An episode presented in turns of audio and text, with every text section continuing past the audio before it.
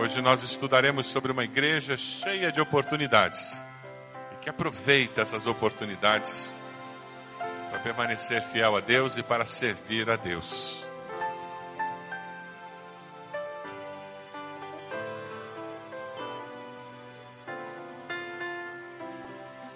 Na linguagem de hoje, o texto de Apocalipse se lê assim: Ao anjo da igreja de Filadélfia, escreva o seguinte: Esta é a mensagem daquele que é santo e verdadeiro. Ele tem a chave que pertencia ao rei Davi. Quando ele abre, ninguém fecha. Quando ele fecha, ninguém abre. Eu sei o que vocês estão fazendo. Sei que tem pouca força. Vocês têm seguido os meus ensinamentos e têm sido fiéis a mim. Eu abri diante de vocês uma porta que ninguém. Portanto, se vocês têm ouvidos para ouvir, então ouçam o que o Espírito de Deus diz às igrejas. A igreja de Filadélfia era uma das igrejas mais novas ali da Ásia Menor. Ela foi provavelmente fundada numa das viagens missionárias da igreja de Éfeso, está, quando estava sob a liderança de Paulo. Parecido com as nossas missões. Quantos aqui já foram na Vila Zumbi, lá na nossa Esperança Viva? Vários irmãos já foram. Ela é fruto de um esforço missionário da nossa igreja para levar o evangelho a um setor da cidade, a cidade de Colombo. E foi assim que Filadélfia surge. Irmãos da igreja de Éfeso, quando estavam sob a liderança de Paulo, eles foram até lá e começaram aquela igreja, uma igreja nova. Vamos dar uma olhadinha no mapa para nós nos localizarmos onde eles estão? Vamos lá, primeiro você tem a Itália, só para a gente se localizar, um país mais conhecido, é o primeiro clique. Aí o segundo, o Egito. Graças a Deus as coisas estão se acalmando, principalmente porque a gente está viajando para lá sexta-feira. Depois você tem Jerusalém. Depois você tem mais para cima a Síria. Infelizmente as coisas não estão tão boas lá ainda. Ainda vai demorar muito para resolver aquele problema da Síria. Temos que orar pelos cristãos ali, que estão sendo tremendamente perseguidos. Os cristãos na Síria estão sendo muito perseguidos nesse momento. Aí continuamos, começamos a ver as várias igrejas. A primeira delas, Éfeso, depois temos Esmirna, depois Pérgamo, Tiatira, Sardes e finalmente Filadélfia. Percebe a região onde todas elas estão localizadas? A facilidade de comunicação entre elas. Filadélfia foi uma cidade fundada em 159, 160 anos antes de Cristo, e lá pelo ano 17 depois de Cristo, ela é destruída completamente por um terremoto, mas ela é reconstruída. E ao longo dos anos ela foi mudando de nomes. Inclusive Flávia foi um dos nomes que ela recebeu. Hoje o nome dessa cidade, ela existe hoje, é Alá Serrir, cidade de Alá.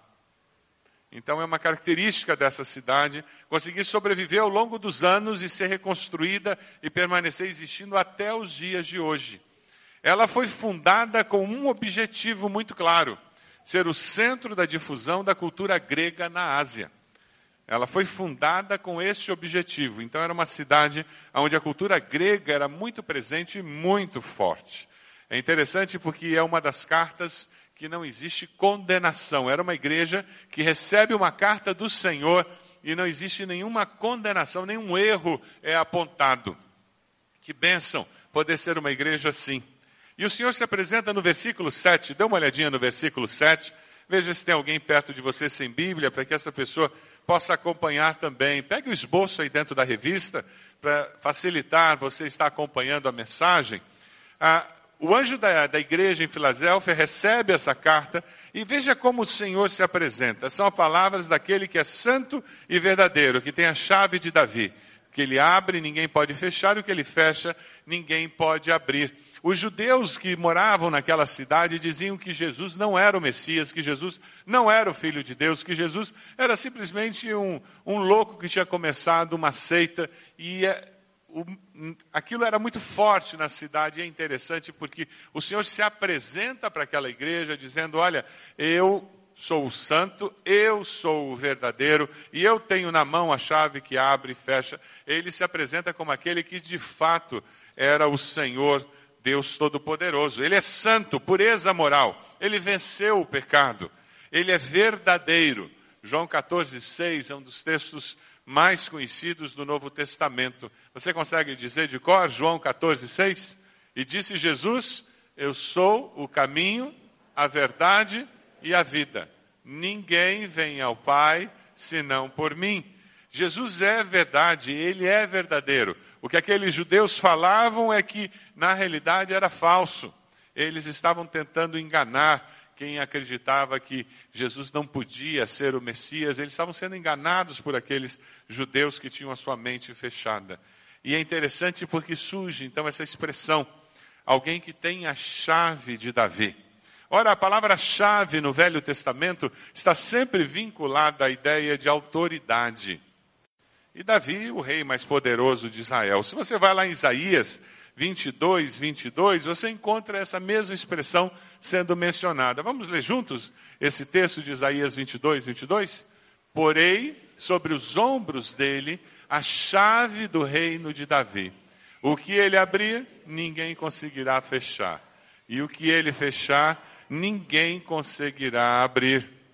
É interessante porque Jesus abre essa carta se apresentando como aquele que tem na sua mão o poder para decidir o destino das pessoas, para onde elas vão, como elas vivem e como elas vão passar a eternidade até. Apocalipse 1:18 nos fala sobre esse poder que o Senhor tem. Eu sou aquele que vive, estive morto, mas agora estou vivo, para todos sempre tenho autoridade sobre a morte e sobre o mundo dos mortos. Jesus abre a entrada do céu para aqueles que o aceitam e nada, nem ninguém pode fechar essa, essa porta do céu, porque o que ele abre ninguém fecha, o que ele fecha ninguém abre. Você tem a certeza de que quando você passar dessa vida para outra, Jesus estará à porta do céu abrindo aquela porta para que você possa entrar? É Ele que detém esse poder. Ele é o único caminho, a única verdade e a única vida. O artigo é definido. E é interessante porque esse texto termina com Jesus dizendo: Ninguém vem ao Pai senão por mim.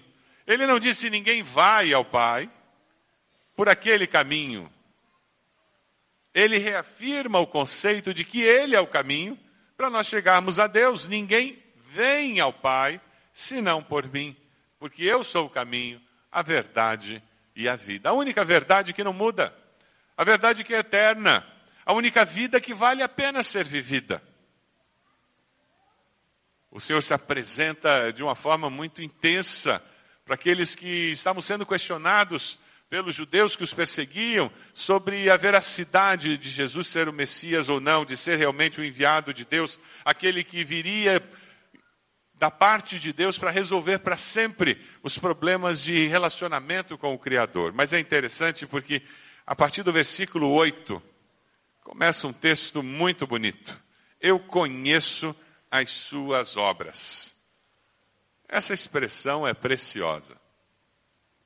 Você consegue se imaginar ouvindo de Jesus, ele olhando para você e dizendo: Wilson, eu conheço as suas obras. Sabe, Fernando, eu conheço as suas obras. Você consegue se imaginar ouvindo Gláucia? Eu conheço as suas obras. Ricardo, eu conheço as suas obras. Você consegue imaginar isso? E na realidade, o nosso encontro com o Senhor não será diferente. Aquele olhar de Cristo no dia em que nos encontraremos com Ele, nos dirá isso com palavras ou sem palavras, porque Ele conhece todas as coisas. E Ele conhece muito mais do que o que nós fazemos. Ele conhece a intenção que nos leva a fazer ou deixar de fazer o que nós fazemos ou deixamos de fazer. Ele conhece o que alimenta a nossa alma, o nosso coração, a nossa paixão. E eu eis que coloquei diante de você uma porta aberta. Ele coloca oportunidades diante daquela igreja. E é interessante porque o Senhor fala sobre uma igreja que é considerada fraca, sem força, diante de toda a oposição que ela enfrentava. E no versículo 8 ele dá uma palavra de louvor dizendo: Mas você guardou a minha palavra e não negou o meu nome. Para eles, a palavra era a Bíblia hebraica. Os evangelhos e a maioria das cartas já estavam circulando quando essas cartas são escritas pelo apóstolo João. Na mente deles, tinha muito significado ouvir do Senhor dizendo: Você guardou a minha palavra, os meus preceitos, os meus ensinamentos foram praticados por você. O Senhor dizendo: Eu conheço as tuas obras, e olha, por conhecer as suas obras, eu tenho observado que você tem guardado a minha palavra. Você vai ouvir isso do Senhor?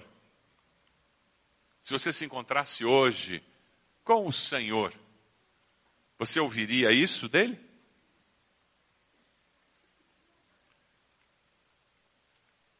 Esse texto é precioso porque ele nos ajuda a entender um, um conceito muito importante. O mundo, a sociedade, as pessoas podem fechar muitas portas mas Cristo abre qualquer uma. Amém? Você está diante de uma oportunidade que não se concretiza? Tem uma porta fechada diante de você e você já está cansado de bater nessa porta? Você já conversou com todo mundo que você podia conversar? Meu querido, dobre os joelhos, porque se Jesus abrir essa porta, ninguém vai fechar. E quem sabe, quem está fechando essa porta, não é aquela empresa, não é o governo, não é um supervisor, não, não é a injustiça da sociedade. Quem sabe quem está fechando essa porta? É o próprio Senhor, para o seu bem. Porque você não está entendendo o que é melhor de fato. E o que parece a melhor oportunidade e opção, a médio e longo prazo, não será. Quem já teve filho adolescente sabe do que eu estou dizendo. Quantas vezes eles têm convicção plena de que aquela é a oportunidade única da vida e eles não podem perder. Já ouviu isso? Aquela festa eu não posso deixar de ir, o mundo vai acabar. Aquela viagem eu não posso deixar de ir, o mundo vai acabar. E muitas vezes nós, como pais, temos que fechar a porta pagando um preço digno de paternidade e maternidade. Mas por entender que a médio e longo prazo, esta é a melhor decisão. Nós não fazemos isso. Nós que somos humanos, limitados, imagine se o nosso Pai Celeste, que é perfeito e que enxerga muito mais do que nós, não faria isso. Cristo anuncia que ninguém pode interromper o projeto dele, o que ele está fazendo. Quando nós não aproveitamos as portas abertas por Deus na nossa vida, nós perdemos bênçãos. Talvez você esteja perdendo a bênção da convivência familiar, porque você não tem aproveitado a porta aberta que Deus tem dado a você de ter filhos, ter uma família. E você trabalha como um louco, não sei para quê. Você está sempre ausente de casa. Você nunca tem tempo para brincar com os filhos, para fazer alguma coisa com os filhos. Você nunca tem tempo para o seu relacionamento conjugal. Você nunca senta com a esposa, com o esposo para conversar. Vocês nunca têm tempo para saírem juntos e fazer alguma coisa como casal. E as oportunidades estão sendo perdidas. E com elas, bênçãos estão sendo perdidas. Portas que Deus abre na nossa vida nos dando uma família, nos dando princípios na Sua palavra, que nos ensinam a construir uma família saudável. E nós negligenciamos essas oportunidades deixadas por Deus. Eu costumo dizer que na nossa igreja quem não vem à culto é que perde a bênção. Ninguém era obrigado a vir na virada ontem, mas quem passou por aqui foi abençoado. Só de ver aquela muvuca, aquele movimento, de imaginar que tudo aquilo que está acontecendo ia abençoar os projetos sociais da nossa igreja. Isso já aquece o coração. Você pode viver sem ter vindo aqui? Claro que pode. O que acontece na vida cristã é que muitas vezes nós estamos perdendo bênçãos que nós nem sabemos que Deus já tinha escolhido para nós. E ficamos com menos do que aquilo que Deus planejou. Quem sabe você está nessa igreja e você não se envolve numa célula, você não se envolve num grupo discipulado, você deveria estar fazendo uma classe do CFI, não está fazendo. O mundo vai acabar se você não fizer isso? Não vai. Você que está perdendo a oportunidade de fortalecer sua fé, perdendo a oportunidade de crescer na vida cristã, perdendo a oportunidade de, de se tornar um discípulo melhor. Portas que Deus abre. E nós muitas vezes negligenciamos. Profissionalmente, muitos de nós negligenciamos oportunidades que temos dadas por Deus. Alguns têm medo de ser promovido, porque não querem se arriscar. Outros não querem pagar o preço de fazer um curso universitário, ou fazer um pós, ou fazer algo mais. E porque eu não quero pagar o preço, eu não aproveito a oportunidade de poder fazer. Às vezes a empresa paga e eu não faço. Mas ver amor à vida é melhor, né? É mais profundo. Porta de oportunidade, ver novela da Globo. Ah, meus queridos, Certamente Deus tem um projeto mais significativo para nós do que deixarmos os dias passarem. Que essa igreja ouve do Senhor, quando Ele diz: Eu vou voltar, e vocês foram encontrados como alguém que aproveita as oportunidades que eu tenho dado. Vamos fazer um exercício? Hoje é domingo, né? Já imaginou se viesse uma palavra do Senhor dizendo que Jesus ia voltar domingo que vem ao meio-dia? Consegue fazer esse exercício? Como seria a sua semana? Hum. Domingo que vem, ao meio-dia, Jesus vai voltar. Alguém está na igreja domingo que vem? Pastor Márcio, o culto de quinta ia ter que ser aqui. Culto de quinta-feira ia estar lotado. Tem alguém que você ia querer trazer na célula no culto de quinta essa semana, porque esse cara só tem uma semana para tomar uma decisão ao lado de Cristo. Jesus vai voltar. Tem algum acerto de contas que você precisa fazer? Tem alguém que precisa receber um telefonema seu, uma visita sua? Porque Jesus vai voltar. E ele vai dizer: Eu conheço as suas obras.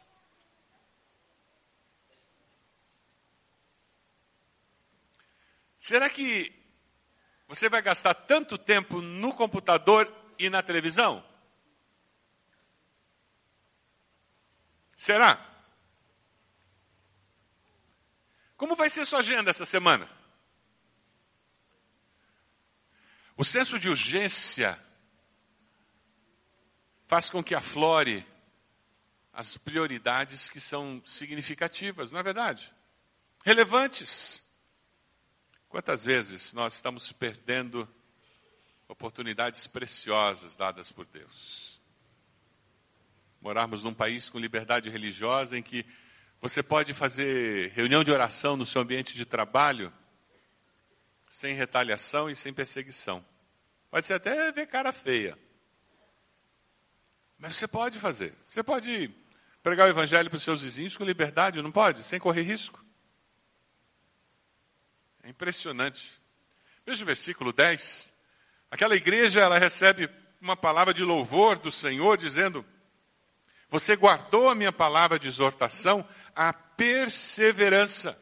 Ainda que fracos, ainda que sentindo-se pequenos, diante de toda aquela realidade ao seu redor, eles perseveraram. Virtude cristã. É disciplina básica da vida cristã, perseverança. É interessante porque Deus quer o nosso melhor. Nada mais e nada menos. Você não tem que fazer mais do que você pode, mas não faça menos do que é viável. O Senhor espera de nós uma resposta à altura daquele potencial que ele já colocou na nossa vida. É interessante porque o apóstolo Paulo, que tinha um potencial tremendo, ele percebendo uma limitação na sua vida, ele pede ao Senhor que Deus tire essa limitação dele. E Deus diz: muda o foco, muda o foco. E foram três vezes que ele orou pedindo a Deus que tirasse aquela limitação. E finalmente Deus disse: para, muda o foco. Nós conhecemos o texto lá em 2 Coríntios 12, de 9 a 10. O Senhor disse: Minha graça é suficiente para você, pois o meu poder. Vamos ler juntos? Minha graça é suficiente para você, pois o meu poder se aperfeiçoa na fraqueza. Aí ele chega a uma conclusão brilhante. O que, que ele diz? Pois quando sou fraco, ou seja, quando eu reconheço a minha fraqueza, aí eu vou na fonte. Para de orar pedindo a Deus para tirar os problemas da sua vida. E comece a orar pedindo a Deus capacidade para permanecer fiel, mesmo no meio dos problemas. Você pode até dizer para Deus: Deus, eu não queria essas encrencas, mas já que elas vieram, usa isso para me tornar uma pessoa melhor. Já que eu estou passando por esse momento de provação, Deus, prova esse teu servo e me transforma num discípulo mais comprometido com o Senhor. Me ensina o valor da perseverança. Muda meu caráter. Aperfeiçoa a santidade na minha vida. Aquela igreja, no meio da provação, ao invés de ficar olhando para o problema, ela olhava para o Deus que é infinitamente maior do que o problema. Quem sabe você veio para esse culto hoje e o teu foco, as luzes da tua vida, todas estão no problema e não no Deus, que tem todo o poder para modificar aquela realidade ou dar capacidade para você lidar com aquela situação tão adversa. Que nós já descobrimos que na vida adulta tem algumas situações que se resolvem assim. Outras se resolvem um pouco mais devagar. Outras parece que não se resolvem. E os anos vão passando e não tem uma definição como nós gostaríamos. Já percebeu isso? Porque na vida adulta a dinâmica é muito complexa, não depende só de mim, depende de mim, do outro, do outro, das circunstâncias. Mas mesmo no meio de tudo isso,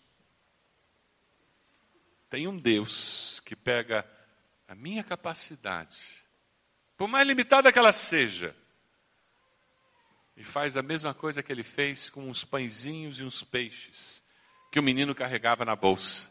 Lembram dessa história? Era uma multidão, cinco mil. Os pãezinhos e os peixinhos. Mas era o que o menino tinha. E foi aquilo que ele colocou diante de Deus. E o que que Jesus fez? Multiplicou, alimentou as pessoas até todos ficarem satisfeitos e ainda sobraram doze cestos de pães e peixes. Na sua vida, a hora que você buscar a Deus com o coração intensamente consagrado, dizendo: Deus, eu cansei de tentar resolver isso. Eu cansei de dizer ao Senhor que amanhã isso tem que estar, tá no prumo de novo.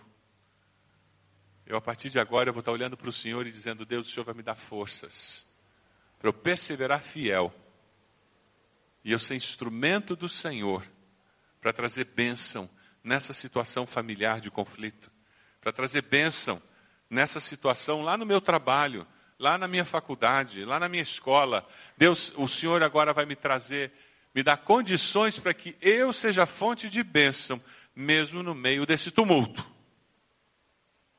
Eu gostaria que o Senhor resolvesse esse tumulto.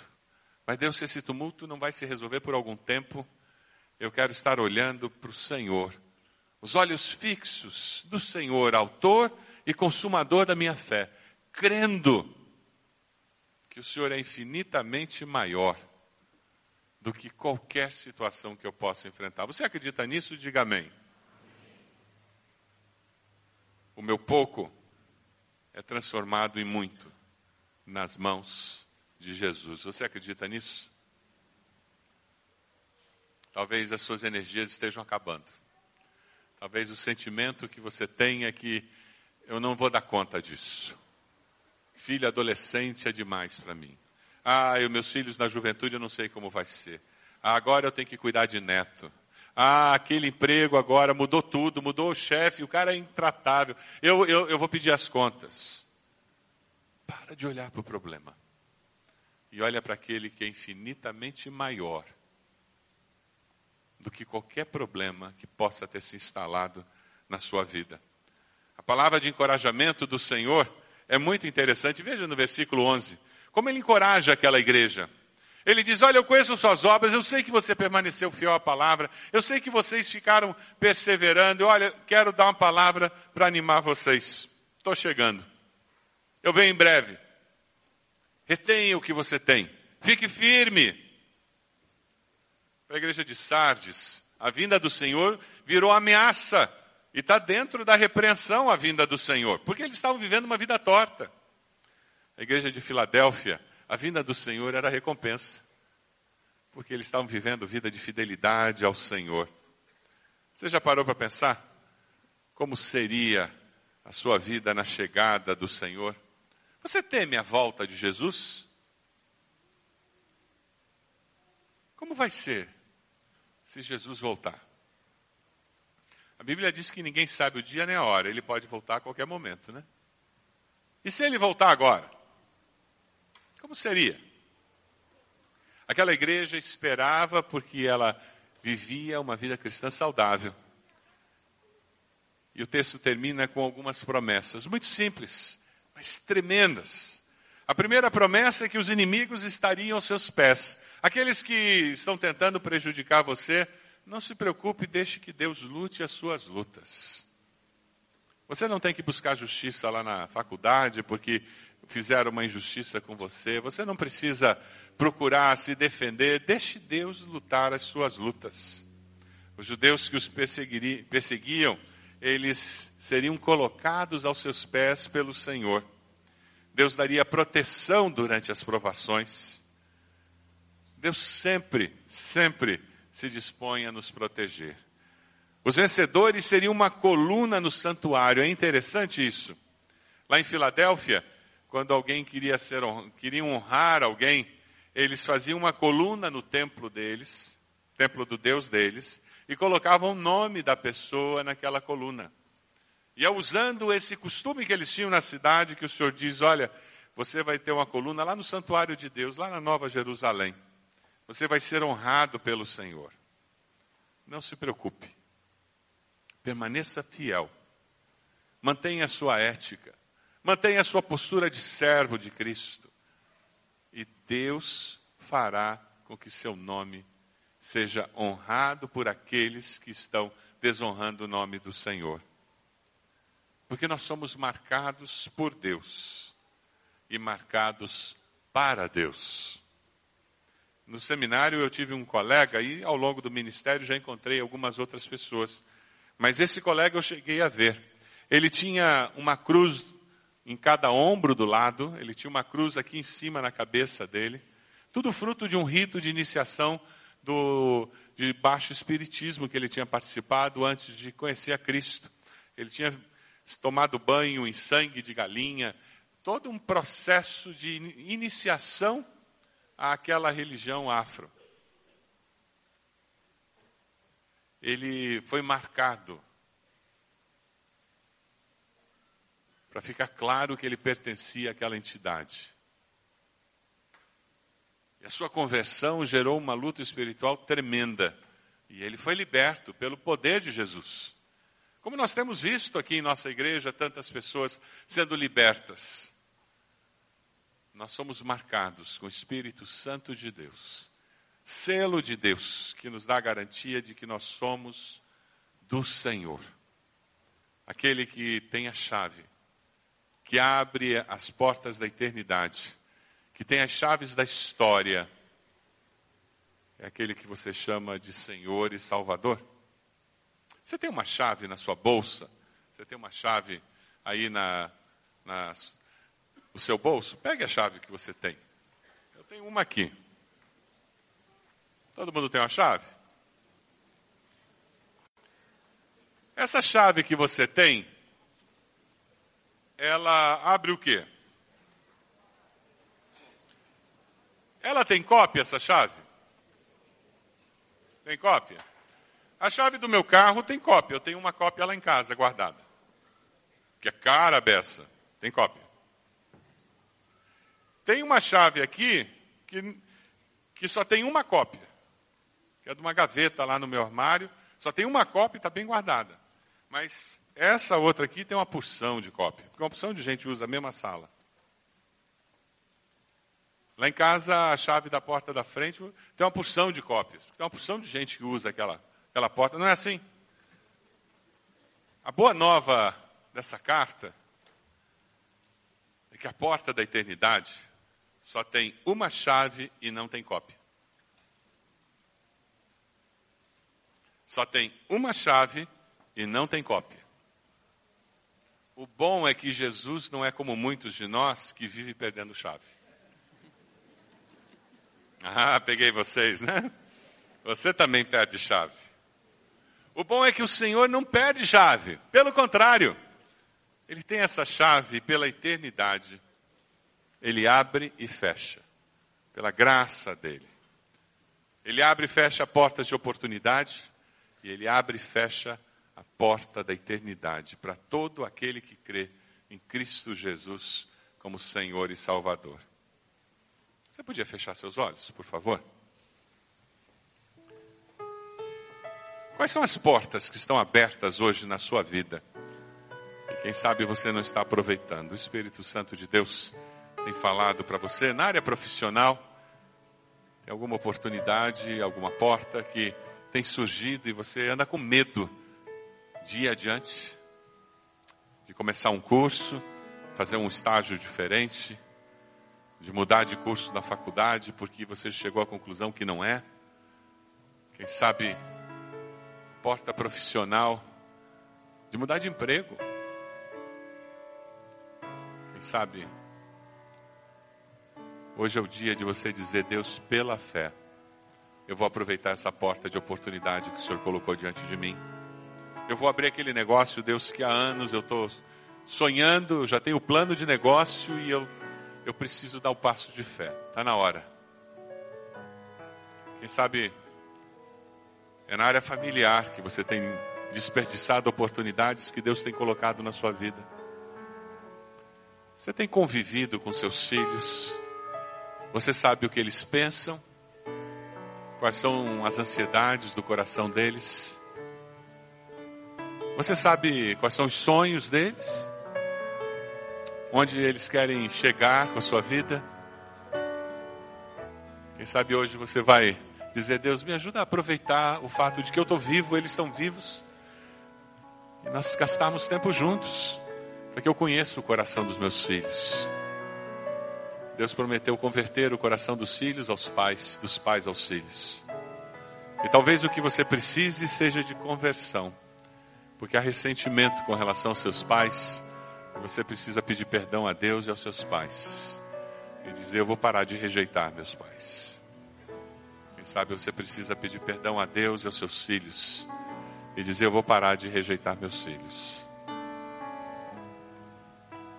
Qual é a porta que Deus tem aberto de ministério, de oportunidade de servi-lo? E quem sabe você está deixando passar. Deixe Deus curar o seu coração. Diga a Deus,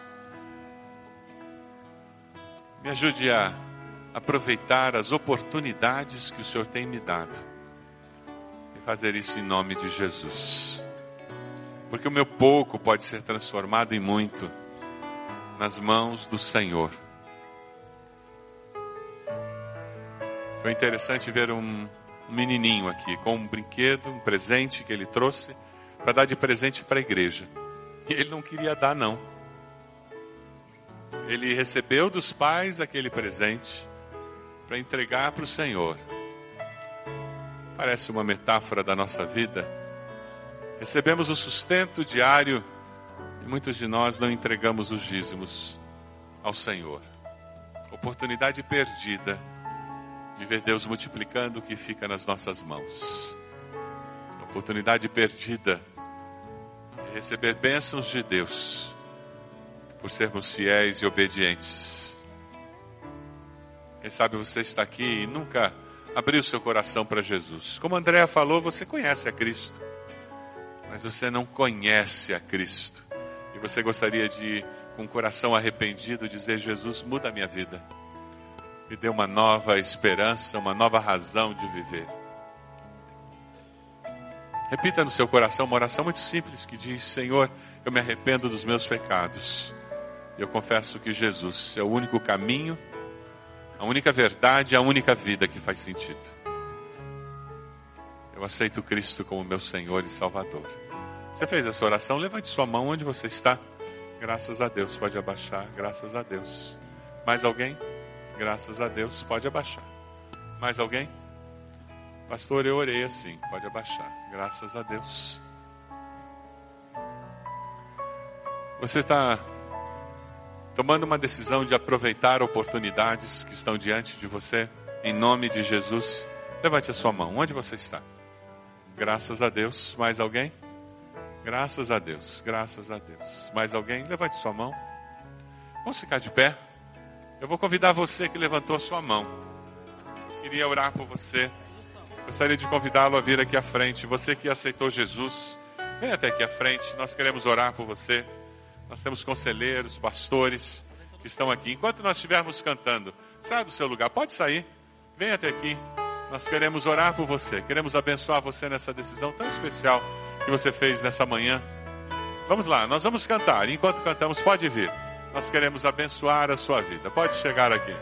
Isso, pode vir. Isso mesmo, já tem gente vindo. Pode vir. Enquanto nós cantamos, vem aqui.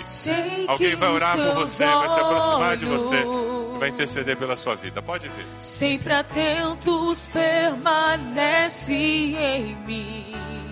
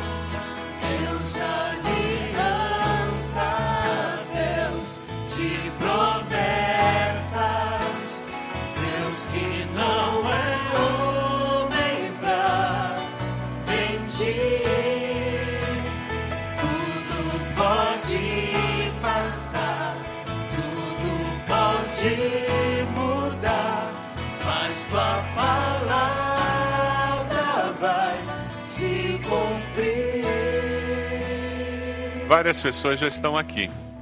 Deus falou ao seu coração. Tem uma oportunidade que você sabe que precisa aproveitar. Venha até aqui, coloque essa oportunidade diante do Senhor.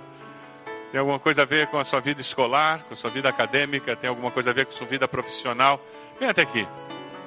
Vamos colocar isso diante de Deus, dizendo: Deus, eu quero pela fé ver o Senhor agir nas situações da minha vida. Eu quero ser encontrado como os irmãos dessa igreja, fiel ao Senhor, mesmo que haja oposição, dificuldade, mas eu quero ser encontrado fiel. Eu quero ser encontrado colocando em prática os princípios da tua palavra. Porque eu sei que o Senhor há de trabalhar a meu favor. Porque Deus é um Deus que age a nosso favor. Isso, vamos chegando. Momento de dedicação, de consagração ao Senhor. Pode chegar. Isso, tempo especial. Tempo especial. Se você vê alguém da sua célula aqui, por favor, venha até aqui, dê um abraço nessa pessoa. Se você enxerga alguém da sua célula aqui na frente, essa é a hora de sair do seu lugar e vir abraçar essa pessoa. Vem orar com ela. Vem dar uma palavra de encorajamento para esse irmão, essa irmã da célula. É, célula é isso, igreja é isso. A gente caminha junto, a gente se ajuda, a gente se anima, A gente fortalece um ao outro.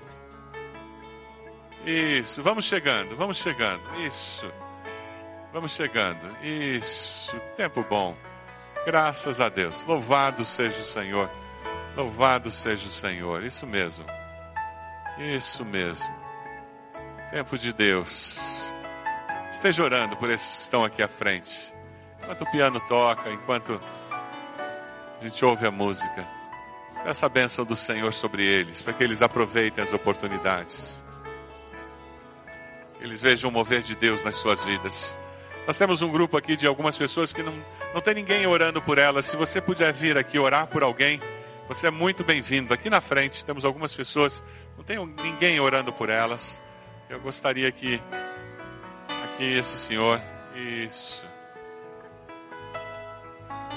isso. Tem um outro aqui do lado. Isso. Tempo de ministração, isso mesmo. Abençoe essas pessoas. Em nome de Jesus. Isso, tempo bom.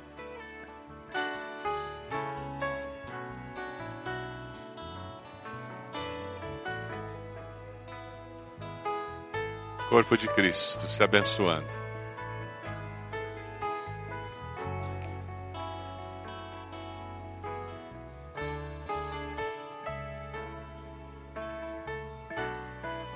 Feche seus olhos onde você está.